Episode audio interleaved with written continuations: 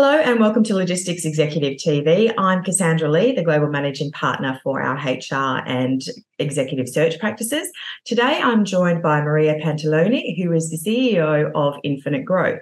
Now, Infinite Growth is a business specialized on communication. So, a vast range of areas really focused on helping people develop their communication skills, being aware and being very mindful of how they're actually communicating with others and what people need to be doing. Maria, thanks for joining joining us today Logistics Executive TV.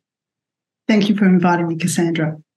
Now, Maria, give us a bit more of a heads up. Infinite growth. What what's the full spectrum of what the business is doing? We've certainly seen you had a stellar career and being a thought leader in this area and a published author, I might add. So, fill us in on what uh, Infinite Growth is doing and how you're going about that.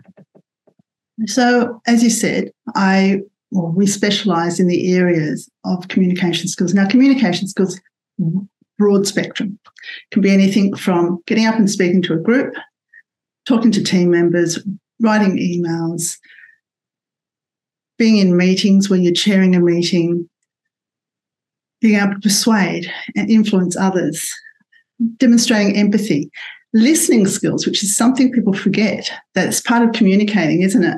You need to be able to listen to hear what the other the message is that's being said. So we work in all of those different areas and help the individual or the business, depending on who we're working with at the time, to develop specifically the areas that they need development in. So a lot of the programs are tailored to the needs, although we work on foundation skills. Like any great sport sporting team, they always come back to foundation skills, and that's what I start. That what that's what we start with. We start with the foundation skills, and then we do a deep dive into the specific areas that are required by either the individual that I'm working with or the teams that we're working with. And what would some of those foundation skills be that run the whole gauntlet of who you're dealing with? Well, understanding the audience, who you're communicating with are they your team members? Are they your clients? What is it that they expect from you? What do they need to know from you? What level of understanding do they have of the topic that you're covering with them? Whether you're speaking to them or whether you're writing to them. Are you right? If you're writing, are you writing in such a way that will make them understand what your message is? Quite often, people get so caught up in their jargon of their industry. And I work with so many different industries that, you know, an acronym in one area can mean something totally different in another. And I could, I was, I remember one time I was running a workshop and someone was saying something about, you know, this is the area that I'm working in, blah, blah, blah. And all the acronyms that came flying at me. And I just went, and everyone else in the room understood because they were all in the same industry, all in the same business area. And I just went, well, if you're writing to someone outside of your organization, they understand what you've just said? No. And so that's where we go back to fundamentals, keeping it clear, keeping it understandable to the audience, thinking about them at all times. They're the key to your message. If you want your message heard, you need to be able to express yourself in such a way that it's clear and concise so so critical and uh, you know i think the longer you've been in business and then the more international you are in you know the, what you're actually dealing with on a context you then start to see how broad people's concepts and understanding of what communication skills truly is and the fact that unfortunately when some people get into more senior levels they're very good in certain elements from one particular perspective, and that might be public speaking or sending a hmm. message. But the skills in other areas seem to diminish. So, if we were sort of to look at our more senior executive leaders, what would be some of the things that they need to almost refresh themselves on at this stage of their career? And, you know, bearing in mind, some of them are also going to be transitioning and going in and actually being candidates and being interviewed.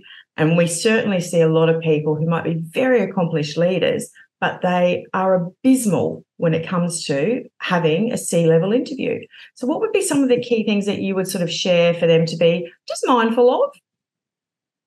Okay, so one thing that I see that needs to be focus a focus area could be being able to pause because our brains just start going like crazy, especially if you're about to walk into an interview and you're used to be on the other side of the interview table, so to speak. The assumption that you'll automatically get the job because, hey, I've been doing X, Y, Z, but so have all the other candidates. So, what makes you different to the rest or more suited to this role? So, it's about you presenting yourself the best that you can possibly be. But, uh, sorry, and in that respect, just pausing for one moment, taking a breath, thinking about it, and then being able to share your message again keeping it very simple, clear, and concise. And when I say simple, I don't mean in the sense that you're dumbing down your qualifications, dumbing down what you're saying. I mean in the sense that by keeping it simple, people can make that connection with you better. I think that is such poignant advice. And unfortunately, most people do forget it the more senior they get. It's, it is yes. just a bit of a comfort zone uh, of them being in a boardroom, but being on the opposite side, and they almost sort of discombobulate. And it's, it's very confronting. I, I was actually on an interview panel one time where we were inter- interviewing board members, and someone had walked in and just made the assumption that because we'd met them, that we would want them straight away. And the reality is, we needed to understand did their values align with the, the board's values, the organisation's values, and whether they were what they could contribute in that way. So I think the alignment of values and being aware of that is very, very important. That unfortunately that particular person didn't get the role because they didn't actually see, they didn't seem to understand the need to have that alignment. And the skill set was there, but so were other other people who came for the role also had the skill set. But then we found someone who had the alignment with the values as well. So it's really important to understand at a personal level when you're doing when you, you know you think about it, you are the CEO of your own personal brand. With that, you need to understand where do your values stay? Uh, where are your values in alignment with what you want to be doing? and being able to communicate that well. I com- completely concur. I think that at the well, no matter what level you're at, when you're looking at an organization from an employment perspective, you have to have that values alignment because the context will change and the world that you live in is very dynamic and quite volatile.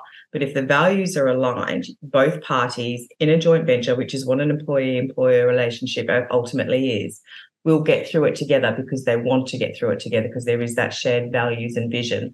And the more senior, and particularly when it comes to board compositions, if that is not there, and then because the assumption of having the actual technical skills or expertise, you're not in the room if you don't have that. The interview is, is those values aligned. And if you don't understand that, you've actually made just a major faux pas and the yeah. ego comes into it. And then that's when the whole thing will fall over very quickly. Delicate mm-hmm. conversation to have, particularly with senior candidates but yes. it's a critical one. And, and, you know, I get known for being quite blunt about it because it's the reality of the situation. It is a joint venture. You have to take emotion out of it and be clear. So it very mm-hmm. much does come back to being clear and being concise about what that message actually is.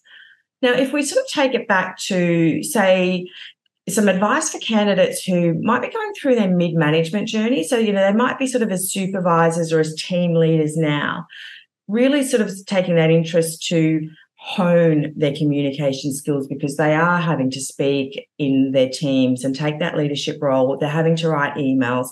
What sorts of things should they be a little bit more cognizant of now or aim to invest in so that they are really building up the how poignant their communication skills are and, and just the message that does get through to the dynamic environment that they are actually going to be working in and have the rest of their career in. It's a great question, Cassandra. The a lot of the um, as you're saying these, I'm thinking of the people I've worked with over the years. So I'm going to answer with examples, if that's okay.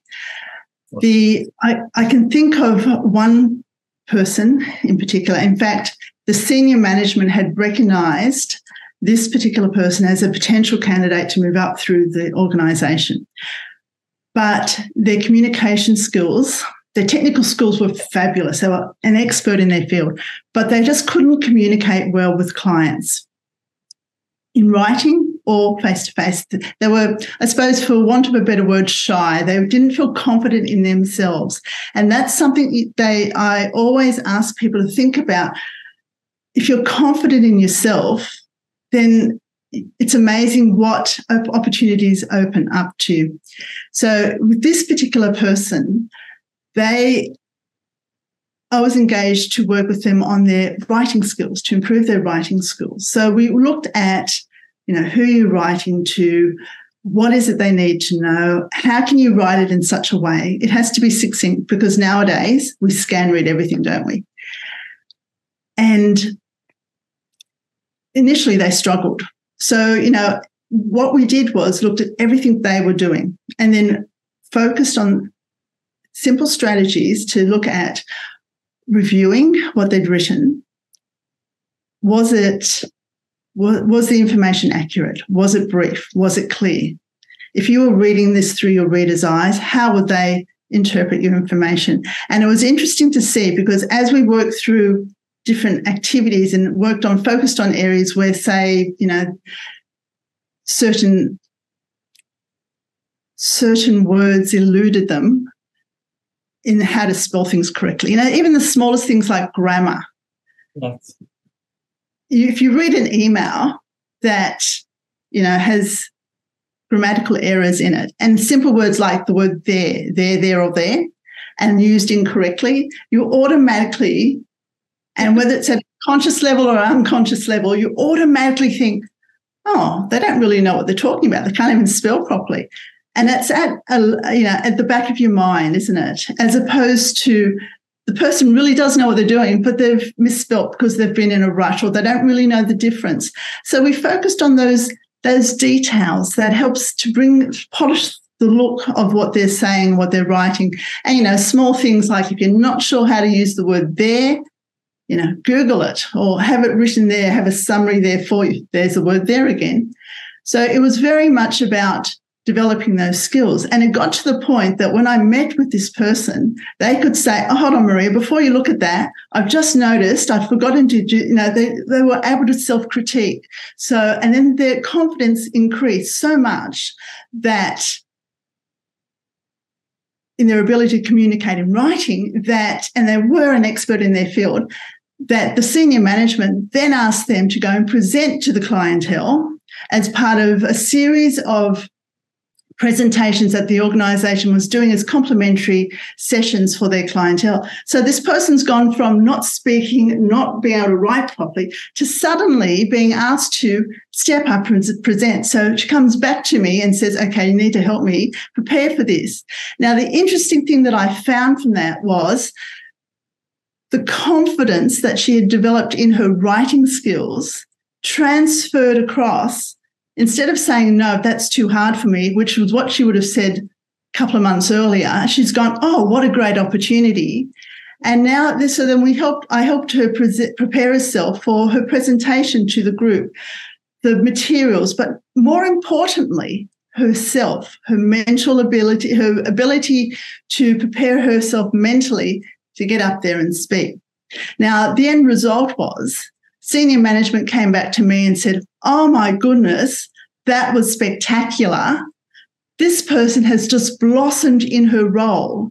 And from that, she's gone from supervisory to middle management and is still progressing in her roles in that organization. So, you know, that's that feel good feeling for me. I always I get so excited for them. Once people feel that they're confident that they can do it, it's amazing what opportunities open up to them.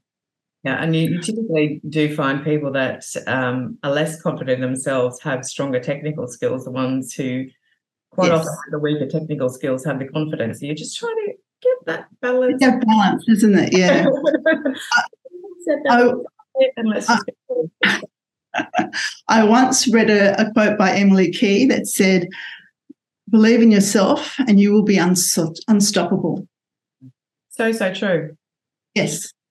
So, and you know, this example of this person was, exactly that. She went from not wanting to talk to people, hiding away in her office, to suddenly, okay, you want me to do that? I'll get up and present, no problems. Amazing.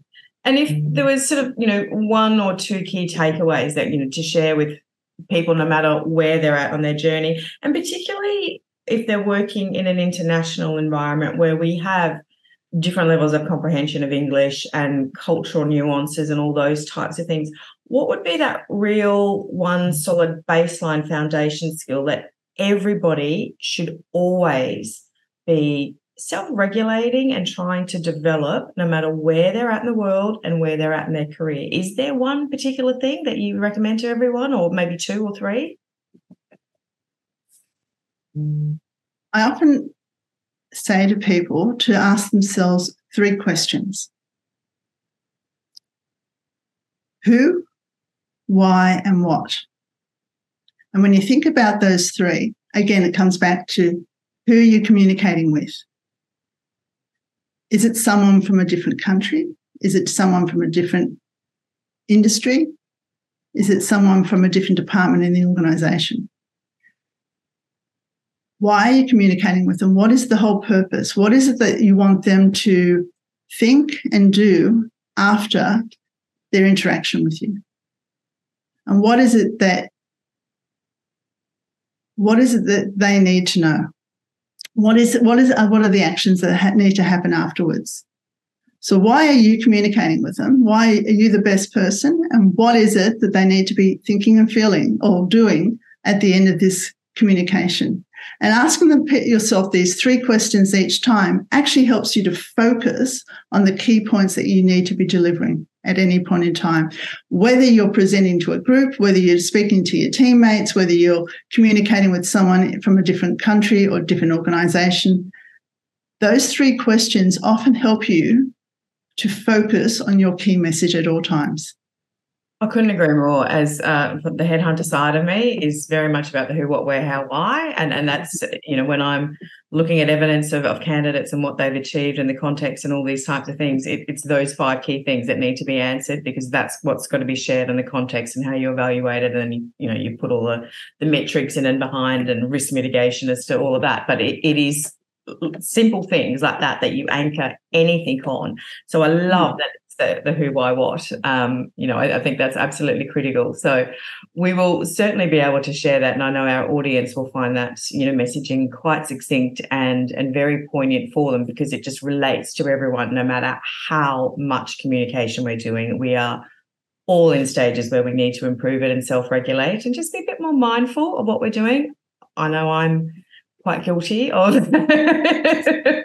thinking something and not articulating it the same way. So I certainly appreciate your insights on that, Maria. Now, for anyone who wants to be able to reach out and get in touch with you to further develop their teams or for their own personal communication skills, how can they get in touch with you?